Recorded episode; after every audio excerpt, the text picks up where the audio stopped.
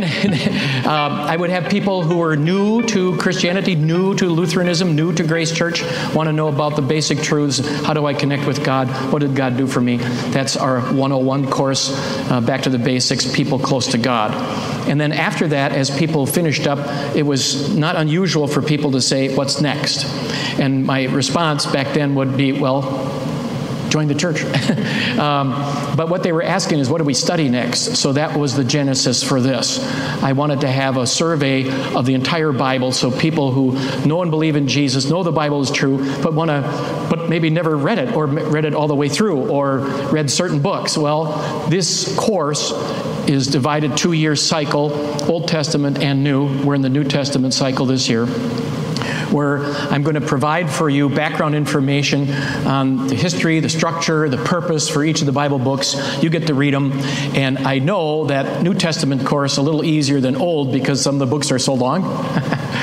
but uh, try your best in reading them and don't feel guilty if you don't get all the way through a book like if we say we're going to do the book of acts which is you know 26 chapters if you don't get all the way through it that's okay and uh, but we'll highlight whatever things you come across in your reading the next week with your questions. And this year, I'll be introducing some portions that we'll be looking at each week, and then take your questions near the end. So try to fill up the hour that way. So, the real purpose then is not only to answer that question, what's next, and study the Bible, but why do we study the Bible? So that we see Jesus more clearly. It's all about Him. It's all about our Savior and our connection to God through Jesus Christ. To trust Him more dearly, to grow in our knowledge of the Holy Scriptures, and to gain confidence, and ability, in personal Bible reading. So that you can be able to say, well, you know, the letter of James, I remember that. Yeah, that was a practical letter about Christian living that matches Jesus' Sermon on the Mount. I'm going to spend some time reading it this summer or this next month or this vacation or whatever. And then you have material in the notebook that you have some notes and background information that you can peg who James was, why he wrote what he wrote. That makes sense? So each week, as I said, we'll have an assigned portion to read. You can jot some notes and questions, and when we get together, all questions are legal. There's no such thing as a dumb question. You can ask anything you want. It may even be off topic. That's okay.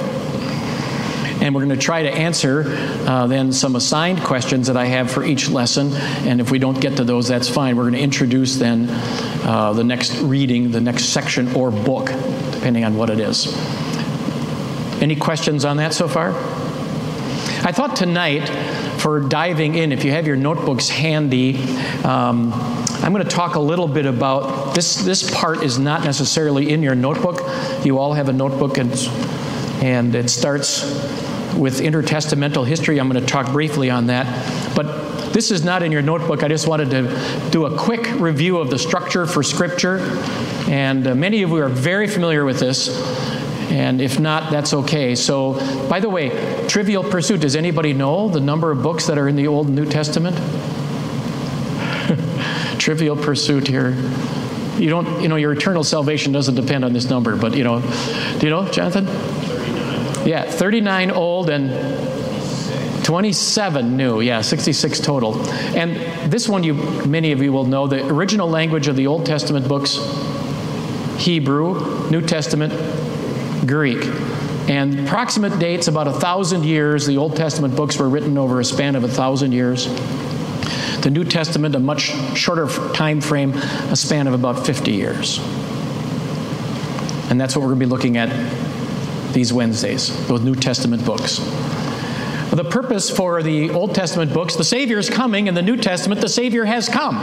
It really is all about Jesus Christ, and that He is the center and the focus of all of Scripture. So we can have a relationship with God. There's no other way that'll happen.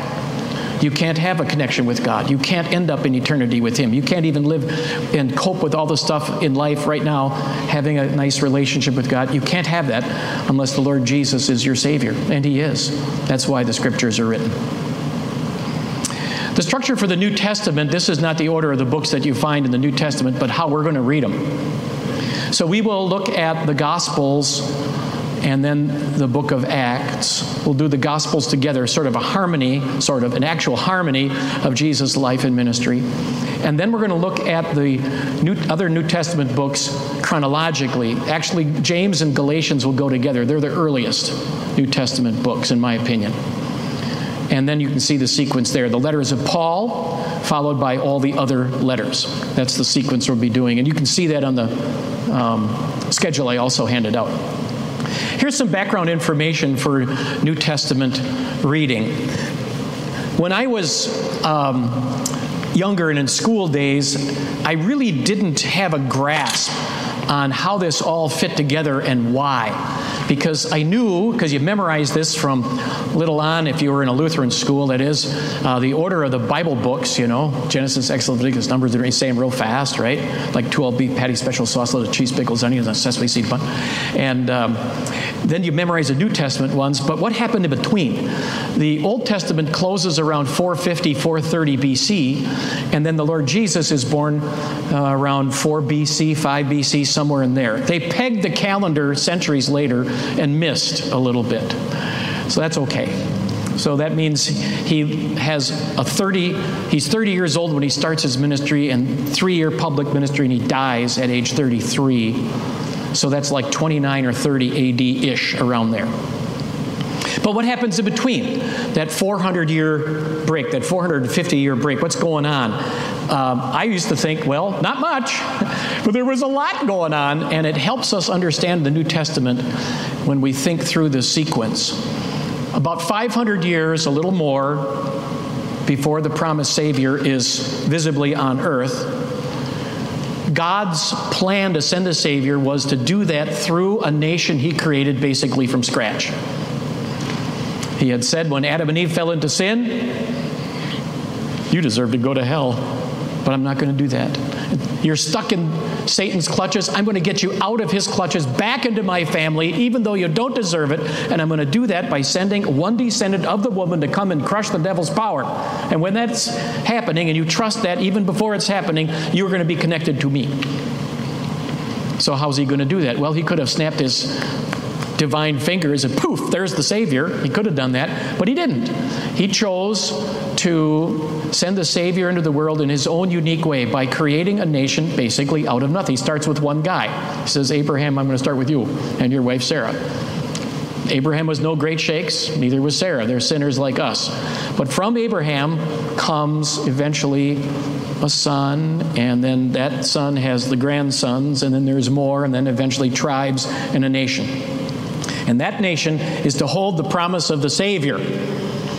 Until the Savior is born, they can still exist as a nation if they want, but their purpose has ended. That's why God designed that nation. Well,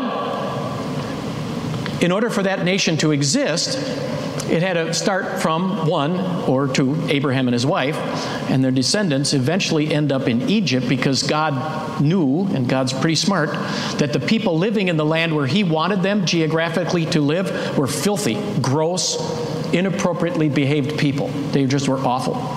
And it would be pretty easy God knew, for Abraham and his descendants to absorb their behavior, their culture, their attitudes, and to forget about him. So he found a way to get this family moved to protective custody in Egypt. A lot of you know the story. Abraham's uh, great grandson ends up there as prime minister, and the family comes down and lives and grows from 70 to 2.5 million over a span of 400 years. Their status changed from favored people in Egypt to slavery. So God sends Moses to get them out and then back to the promised land where they're going to live.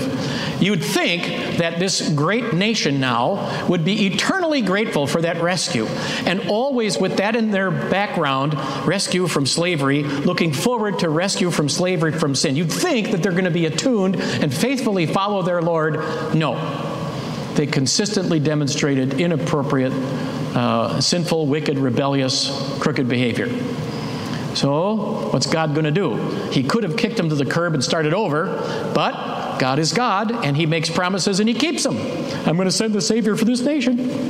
So, He sends messengers to call them back. Sometimes they listened, many times they didn't. Eventually, this nation established itself in the promised land geographically where He wanted them. And uh, even God allowed them to have kings so that they could have spiritual care and administrative political care and leadership. But after the first two, David and Solomon, the first one was really Saul, and he was terrible. But the two big ones, David and Solomon, after Solomon died, the nation split in two with civil war. And then they were always rivals. And the northern part got really, really bad. I mean, really bad, as in horrible idolatry, and God decided to wipe them out, and the Assyrian nation came and they're gone. A few, few people were left. The southern part of the nation remained for another 150 years or so, and eventually they too were demonstrating this behavior stick your tongue out at God, do what we want, worship idols. So instead of wiping them out, he uses the Babylonians to discipline them and to destroy uh, their homes, their temple, their city, and deport the people and scatter them in Babylon. The idea is not that they would be in slavery or in prison, it's not that they would be beaten. The Jewish people, the Israelites living out in Babylon, had pretty decent lives. Some of them were administrators in the Babylonian government. They fared pretty well. And the Babylonians assumed that they'd be separate from each other and just absorbed into Babylonian culture. Didn't happen. Because God said through the prophet Jeremiah, after 70 years, those that desire, I'm going to bring back to the promised land. So the Babylonians are the first piece of this. What happened during the Babylonian um, exile away from the promised land was that they are now separate from the worship geographical spot where God told them to gather, Jerusalem. They're separate from that, and the temple, it's gone, it's destroyed. So, what happened was also that meant that the function of the priests among the Israelites, who were na- mainly there to offer sacrifices, they, they ceased to function. They, they were there, but no, there's no Jerusalem, there's no sacrifice. So there were lay leaders who really studied, uh, in their opinion, the Old Testament scriptures, and they started gathering people and being teachers in Babylon in small groups in small towns, large towns, but in, in groups. And um, those groupings and that pattern of, of Israelites gathering in smaller groups continued from the captivity back when they moved back to the promised land. And I'll talk about that in a second. But God's purpose in using the Babylonians was up, and the next world power that came in were the Persians. So on the map that you have up there, you can see that's the Middle East and extends all the way through modern day Iran, almost to India. Very powerful world power, and they wiped out the Babylonians and took over. And after the Persians, then the Greek Empire. Many of you know and have heard of the name Alexander the Great. So he comes flying out of Greece through what we called Asia Minor, Turkey, and heads all the way out through the Persian Empire, conquering them. And when he, he actually, this is about 300 years before Jesus, um, he was a younger man, but he died on the way back. And his territory, that's up on the map and the screen in gray, was divided in four chunks by his generals. But this is a significant thing for us as Christians and as Bible readers and as understanding how the New Testament works. Alexander and his uh, conquering forces not just you know took over, but they spread Greek culture, and the Greek culture was highly advanced. Science, math, uh, medicine, art, literature, highly advanced culture. And that spread to the point where even when Alexander's dead and it's divided up among his generals, the Greek culture was Im- embedded into everybody else's life, psyche, and mindset. So no matter where you lived following that Greek dominance, you might still be Egyptian and speak Coptic, but you'll also speak Greek. If you're in Syria, you'll speak Syrian, but you'll also speak Greek.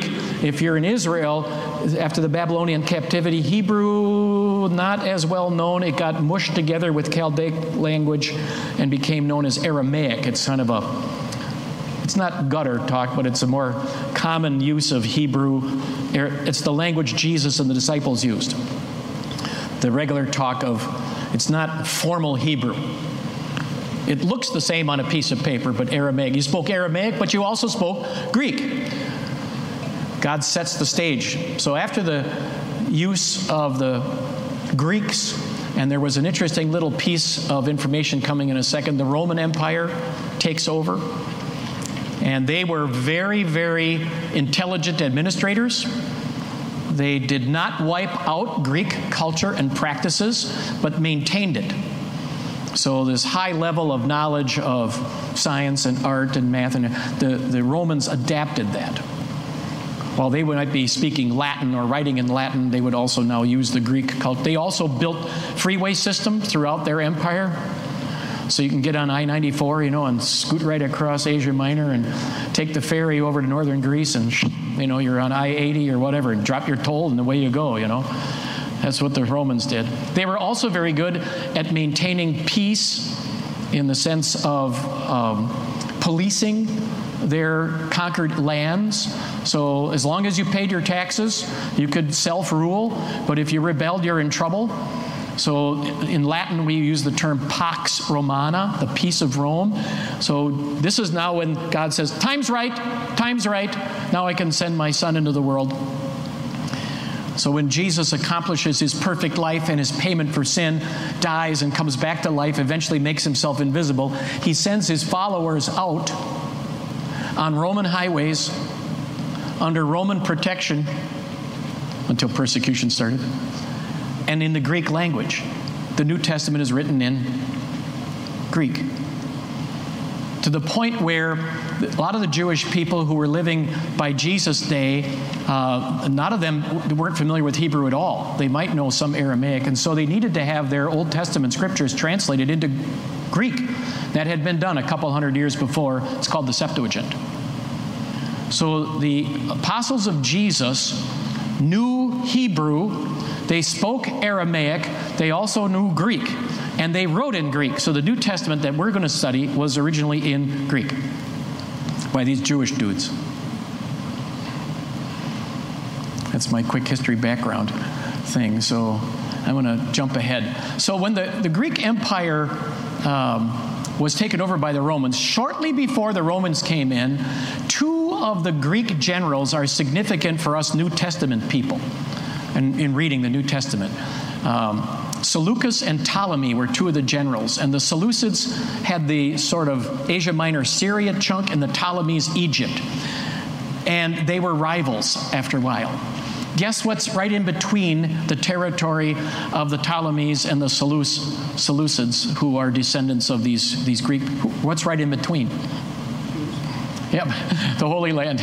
So this was this was a battleground, and for a while the Seleucids up north would take over, and then the Ptolemies and their descendants, these are names of their like kings, Ptolemy the first, Ptolemy the second, they, they would take over. And then they'd fight over this whole, and the Holy Land always, you know, they, they, got the, they got the business in between.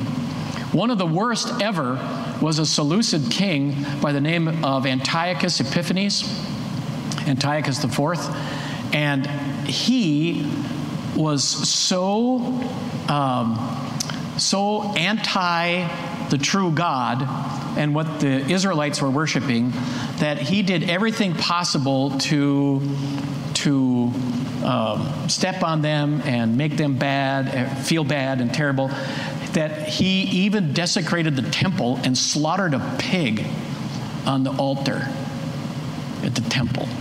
Now you have to remember that according to Jewish laws and God's laws that you can't eat pork, right? There's no bacon, there's no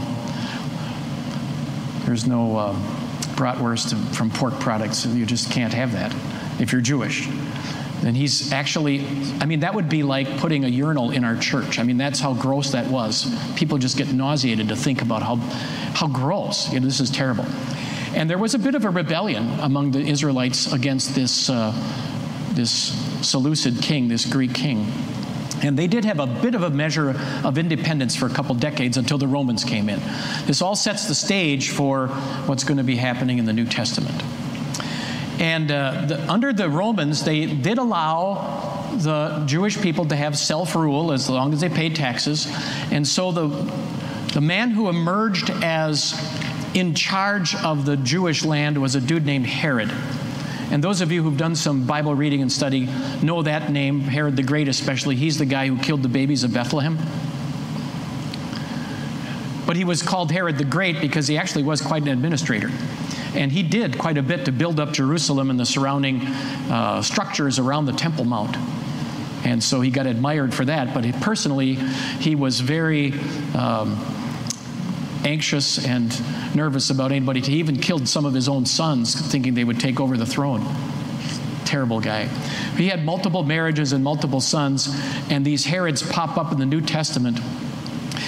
Herod Archelaus is mentioned briefly when Jesus, as a baby, is fleeing from Herod the Great's sword, uh, where he was killing the babies of Bethlehem. They were in Egypt for a bit, and then Joseph takes his wife and baby back. But Archelaus was on the throne, so he went up north where they came from. Herod Antipas is the guy who killed John the Baptist and was standing there when Jesus was on trial. Uh, there's another guy named Philip who was uh, plays a little bit part in the New Testament story. Another son, Aristobulus, had Herod Agrippa I and Herod Agrippa II, and they show up in our New Testament, Testament reading, persecuting Christians, or when Paul was arrested and going to Rome. It's a little complicated. I do believe that in your notebook, when you get past all these opening pages I've been talking about, and you get to page, the new notebook, it should be on page uh, 8, I believe. In the old notebook, it might be 6. But there is in real small print the Herodian line if you wanted to pursue that a little bit more. Alrighty? If you have that notebook, then, those of you who got a new one, it's page 9 and the old format was 7. This is some little trivia, too, for you. If you wanted to read the entire New Testament, it would take you 70 hours and 40 minutes the entire Bible, I should say. The Old Testament, about 52 hours, and the New Testament, you can do in 18 hours. So if you want to go home tonight and stay up all night, you read the whole New Testament in about 18 hours. This is not speed reading, this is just normal paced reading. 27 books, 260 chapters, 8,000 verses about. I find it interesting, and you might too, that the name Jesus is used 700 times in the Gospels and Acts and less than 70 in the letters. But his title, Christ, shows up in the Gospel 60 times and 240 in the New Testament letters. Jesus is his name, Christ is his title. And uh, is it helpful to do a quick review on that? Jesus means, Jesus means Yehoshua in Hebrew and Jesus in Greek. Jesus means Savior. And Christ, his title means anointed one. You can say it in Hebrew, Messiah, Messiah, or you can say it in Greek, Christos, Christ. Both of them mean anointed one. Anointed one? What? In the Old Testament days, there were jobs, and you didn't start them unless you had an anointing ceremony a prophet, a priest, and a king. And Jesus is the one designated, anointed by God the Spirit, to be the perfect anointed one, prophet, priest, and king. It's his title like President Biden, Biden the name, President the title. You can say Jesus Christ or Christ Jesus. Either way, Jesus is the name, Christ is the title. The word gospel, if you go into a little bit of a research etymologically on how that word came to be, you might recognize in there good spell, good tidings, good news gospel.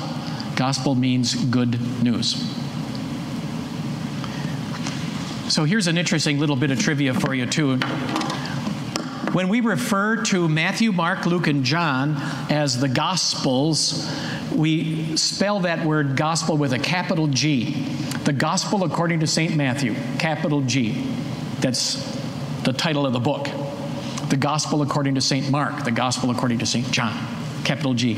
If we use it in the t- sense of good news, the Bible has two main teachings from cover to cover bad news and good news, law and gospel, then it's small g.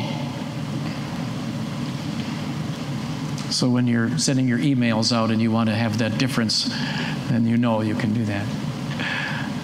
There are four gospels in the New Testament Matthew, Mark, Luke, and John. And if you're in your notebook, and I'm going to introduce this, this is on page 10 in the new notebook, 8 in the previous one. Here's something fun that I put in the notebook. I think you can see it if you're on that same page with me. There's 28 chapters in Matthew 16 and Mark 24 and Luke 21 and John. But look at the percentage that's devoted to Holy Week, which starts Palm Sunday and goes through that week until Good Friday, and he dies and he's buried and he rises from the dead on Easter Sunday morning. John's gospel, it's almost half is for Holy Week. Isn't that something? So put it all together, you've got 33% of the gospels, Matthew, Mark, Luke, and John, are on Holy Week. And rightly so. it's what it's all about the culmination of God's plan of saving us, and that's the featured part.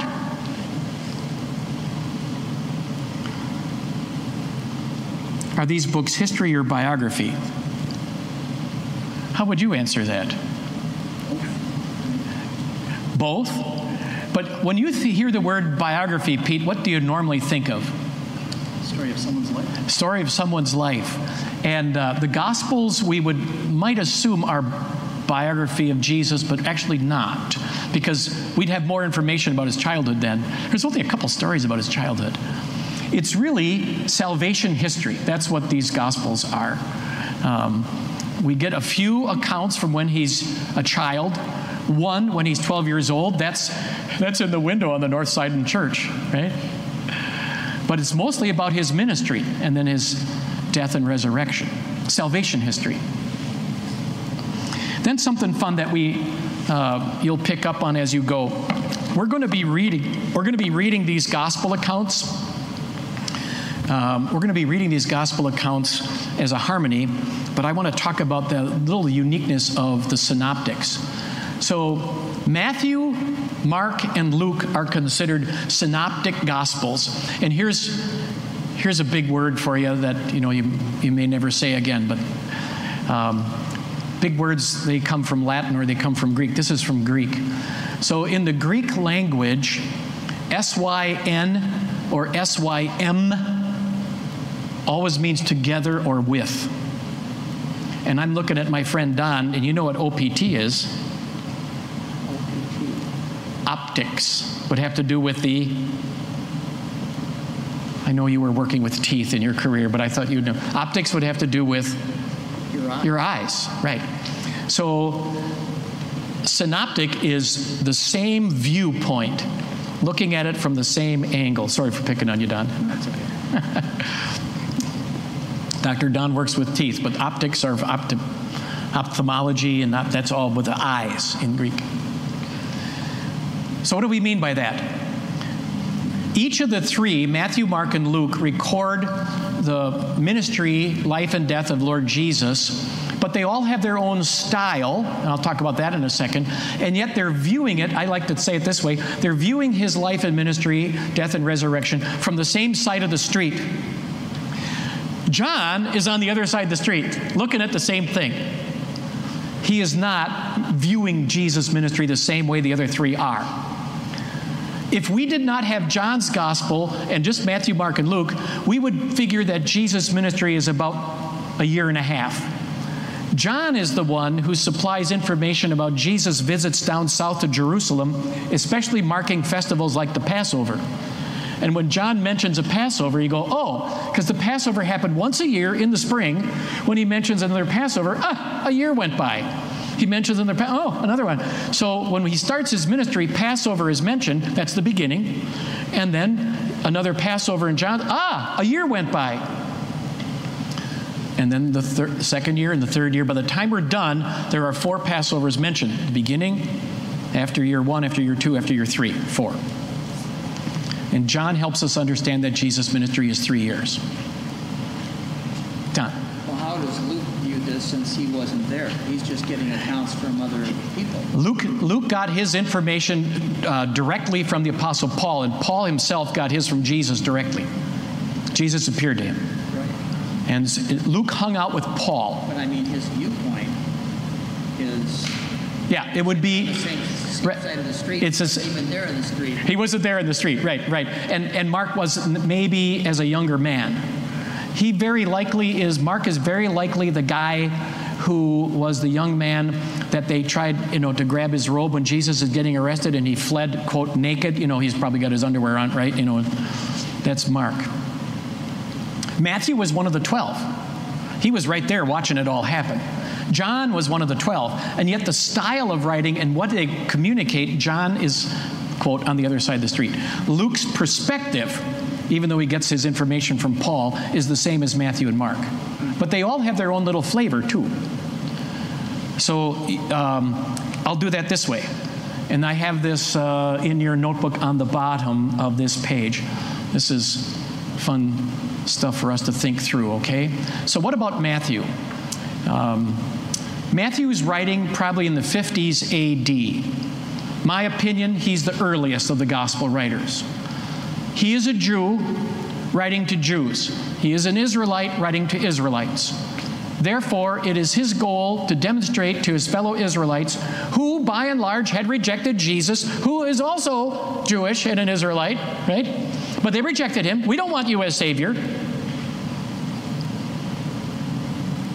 The Romans are over us. We've been oppressed ever since the Babylonians, and then the Persians, then the Greeks, now the Romans. And we, we want to be great like we were under King David a thousand years ago.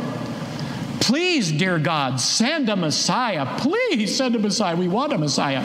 And we want him to be an earthly king so that he can wipe out the Romans and set up his throne in Jerusalem. And we'll have a couple of chariots in every garage and a couple of a lamb in the pot, and we'll all be happy and we don't have to work anymore. That's what we want. No taxes, vacation time. That's what we're going to do. So, God, please send that Messiah. Well, this, this urge for an earthly king, Messiah, started when they were oppressed under the Babylonians, under the Persians, under the Greeks, under the Romans. And when they started drifting away from their Bibles, which clearly, Old Testament, very clearly, very clearly, God says and promise after, there's some 330 predictions about the coming Savior in the Old Testament. They all come true in Jesus. If you pay attention, you're going to say, He's a spiritual Savior. He's an eternal King. He's God in human flesh. Come from the Old Testament made it perfectly clear. But if you ignore those promises, if you ignore the Bible and drift away, you're going to go with what is your gut sense. I can save myself. I don't really need a Savior. My sin isn't that bad. And what I really want is to have a nice life. Eternity, well, that would be okay, but right now, I want to have money in my pocket and my bank account and a nice retirement and a big house and a condo in the Mediterranean. I want to have that. I want to go kayaking on the Jordan. I just, not the Dead Sea, that's too gross, but I'll go fishing in the Sea of Galilee. That's what I'll do. That's what I want to do. And then I want to I want to have health. I don't want COVID. I don't want to get sick. I don't want any of this stuff. I don't want leprosy. I just want somebody to come in and take care of me so I can have a nice, easy life. Eternity, eh, I'll get there because I'm pretty good. I only take the name of the Lord in the vain like once in a while. I'm pretty good at taking care of my family. I work pretty hard, and uh, I only kick the dog once a week. I'm really not that bad. So, God, please send a Messiah so I can have a really nice life. Jesus shows up. He doesn't look like a king on a stallion with a big, you know, army behind him and a spear and a lance and a helmet on his head. And he doesn't wipe out Roman soldiers.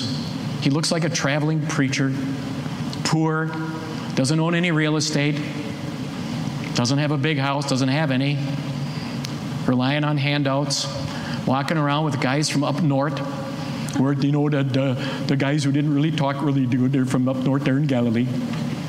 They go bowling, you know, drink a few beers with the guys. That's the disciples there, you know. they eat cheese curds and sausage like tonight. There's only one intelligent guy in the disciples who went to the University of Jerusalem, got his CPA degree. Judas, the only one who was worth anything. they had other guys in that disciple crew. I mean, seriously, Simon the Zealot, he's got bandoliers on, he's got knife between his teeth, he's got the headband. He was a guerrilla warfare fighter. That's what his life's job was. And there was a tax collector who was like scum, like prostitutes. They're on the bottom level, rich, filthy rich for being cheaters, but that's, that's the disciples. and then Jesus goes up to these people who are in Israel and says, You want a Messiah? I'm the one. No. Yes, in fact, you got to believe in me or you're going to burn in hell. What? No, you don't look like any kind of Messiah we want. And then you're sinners. No, we're not. Yes, you are. You're children of the devil. No, we're not. Yes, you are.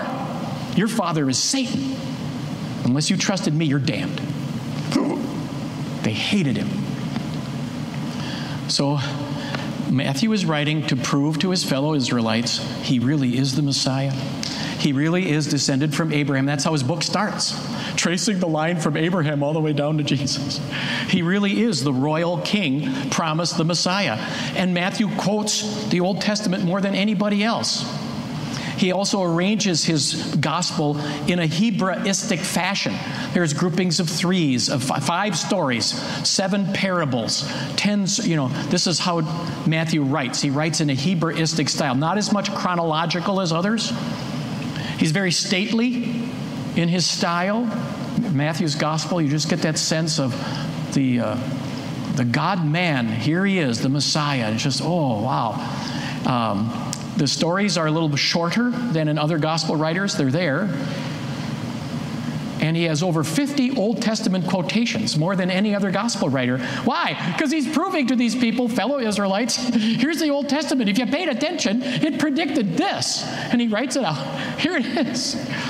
He's a Jew writing to Jews. But he's one of the synoptics on this side of the street looking at Jesus' ministry. He uses the word king and kingdom 43 times. Jesus is the King of kings and Lord of lords.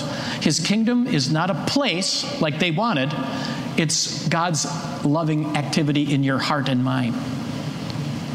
Our Father who art in heaven, hallowed be your name. Your, your kingdom come. You bring your love into my heart and others. That's what the kingdom is. It's not a place. It's God's loving activity working his message of love in our hearts. Mark, oh, he's very Judaic and Hebraistic. I said that already. Uh, Mark writes around 65 AD. The Apostle Peter, he traveled around with, and there's a very Petrine flavor to Mark's gospel. He's the Son of God in action. Now, you think about this. Some of you who are Bible readers, and if you don't know this, this is okay. Uh, Peter, one of Jesus' initial disciples, was very calm, quiet, shy, reserved. He never leaped before he looked, right? He was this uh, no, just the opposite, right? Always foot in the mouth, you know. Lord, I'll never deny you. Duh, right? Hey, I, can I walk on water? Sure, come on. Takes his eyes off Jesus, down he goes. You know, that's, that's Peter, right? You know, he's got a. And Mark is hanging out with Peter all these years. And when he writes, he'll write a story. It's longer than there's details and there's action. You just have this sense of liveliness, and that's that. He doesn't tell all the stories. The ones he tells, boy, oh boy, vivid details, dramatic, short but graphic. His gospel is only 16 chapters. Uh, there's Romanisms. You know, Peter traveled all around the empire and had an understanding of these people who were not Jewish, right? And so Mark will use terms that Roman people could understand. And the influence of Peter I mentioned already. The passions details are amazing in Mark's gospel. They all record it. Luke, am I going too fast? Am I going too fast? Luke writes 58, 59 ish. Um, he was a traveling companion of the Apostle Paul. And there was a time, I believe, when it was probably likely that he picked up a lot of his information. The Apostle Paul was under arrest in the Holy Land for a couple years. Later on, taken to Rome. Luke could have spent some more time there. Luke's style, he is the Savior of all. He has a, he's a physician. He has an eye for the kids, the down and out, the sick, the widows, the poor, the little grandmas and grandpas. He has an eye for that. His heart of, and it's a very warm uh, and winsome style when you read Luke's gospel. Matthew, stately, Hebraistic. Organized in threes, fives, sevens. Mark, action. Luke, winsome. The Christmas story. In those days, Caesar Augustus issued a decree and a Savior is born. So even though he's hanging out with a bunch of Jews and he's a Gentile, he was always accepted. Yes. Yeah. And he's a Gentile. He might have had Hebrew background. Oh, I thought he was a Gentile. Yeah. He's writing to a Gentile who was funding the project, his friend Theophilus. No, I, I- I think Luke, we would say, would be a Jewish person. I, yeah. I, that's been my impression always. The reason I say that is because Paul had another companion who wasn't, and he, you know, the debate on circumcising him or not was a question about Titus, you know, so. Um, Luke is more chronological than the others, so whenever I want to peg what's happening in Jesus' three year ministry in order, I usually go to Luke to make sure I'm on track. He's more chronological than the others. Uh, the influence of the Apostle Paul, I mentioned. Am I going too fast again? Okay. John's gospel is the last, somewhere between 90 and 100 AD, and his style is different than the others. He is demonstrating clearly Jesus is God. In the beginning was the Word, and the Word was with God, and the Word was God. A, a spiral style where he, he has a topic on light and life and fellowship and comes around and says it again and comes it around and says it again and then it is, it's very unique very simple language even in the original greek it's very simple and easy to read but soaring in deep thoughts So he waited a, a long time before he wrote Uh-huh. this. Uh, yeah his three letters and the revelation and the gospel are near the end of his career he's the last others thoughts on that? Um, I don't know if there's any reason why God is the one who's going to breathe into him the words and here's what you're going to be writing. But uh, he, uh, he had a career where he was in charge of the churches around Ephesus and he was exiled on an island and then he's writing and then back in the Ephesus area, but later than others. I don't know if there's any special reason for that. It's interesting how God designed it. Yeah. In history, um, there have been symbolic terms from the last book of the Bible, picture book, that people have associated with the gospel writers. Matthew is pictured as a winged man. Uh, Mark is the winged lion, you know, the drama. drama. Uh, Luke, the winged bull, the sacrificial work of Jesus for the Savior of all. And John is the eagle. When you go to St. John's on the hillside, our neighboring church across the river, and you go inside this massive, they're a lot bigger even than our building, but their lectern, St. John's, is an eagle. We have an angel in grace. You know, they have a, it's kind of cool. So, what we're going to do here, I just wanted to make sure you have a little flavor on the Gospels. On the next page, there's a key passage I have usually for each book, and there's one theme passage for each of the Gospels. If you want to take a look at the bottom of page 11, which is 9 in the old notebook, here's the sequence we're going to be studying. This coming week, if you would read through the early years, the references I'll show you on an outline, and then come back and ask whatever. I had sent an email saying if you have questions about Christmas, we can start already today, but we only have a few minutes left, and we'll pick that up next week. Then the Nazareth and early Judean ministry, that's year one. The Capernaum ministry of Jesus up north is year two. The travel ministry is year three. We'll explain that later. And the final ministry is Holy Week. That's what's going to happen in the next Wednesdays. You have in your notebook an outline for each of the Gospels. And when you get to page 15, the old notebook should be like 13, I think. Those are the, that's the outline for the early years. And here's what I'd like you to do. Your assignment would be, if I get there, there's the early years. I just talked about that. And geography of Palestine is nice to be acquainted with that. A little hard to see on that map. Um, from the Mediterranean, you go uphill, and there's a ridge of hills, a spiny ridge of hills from north to south, right in the middle, and then it drops off dramatically to the Jordan River Valley below sea level. It just drops. And uh, your assignment is to read the references. So if you're looking on page 15, you'll see that I have an outline of three announcements Mary's visit and so on. And then over on the side, you'll see the Bible references. So you'll be reading the first couple chapters of Luke, and Matthew especially, if you look down the list, and then come with questions. Does that make sense? So you want us to start looking on page 15? This is the reading? That's those are the readings that yeah, and you can basically read if you check the list there. It's basically chapters one and two of Luke, and part of three, and then Matthew. Does that make sense? And then you'll have uh, these will be familiar for some of you, but that's okay. You might have other. If you don't have questions for me, I'll have some for you. That's also in the notebook on the next page. That's on page page is that page 16?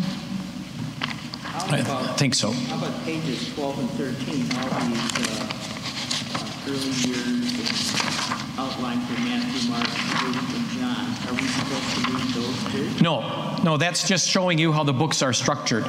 On pages 12 and 13 in the new notebook, that's just showing you how I would outline these books if I were outlining them. And so I did, and I put them there. This is how they're structured.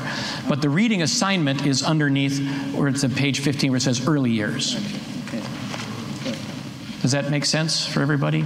Those online, if you have questions, you can text them into Jeff Hatsung. We'll get it- your phone number up there for people to find it. Anybody have anything they wanted to ask? No questions. Okay, yeah. So um, there's still a couple of snacks and there's water and stuff if you want to just hang out.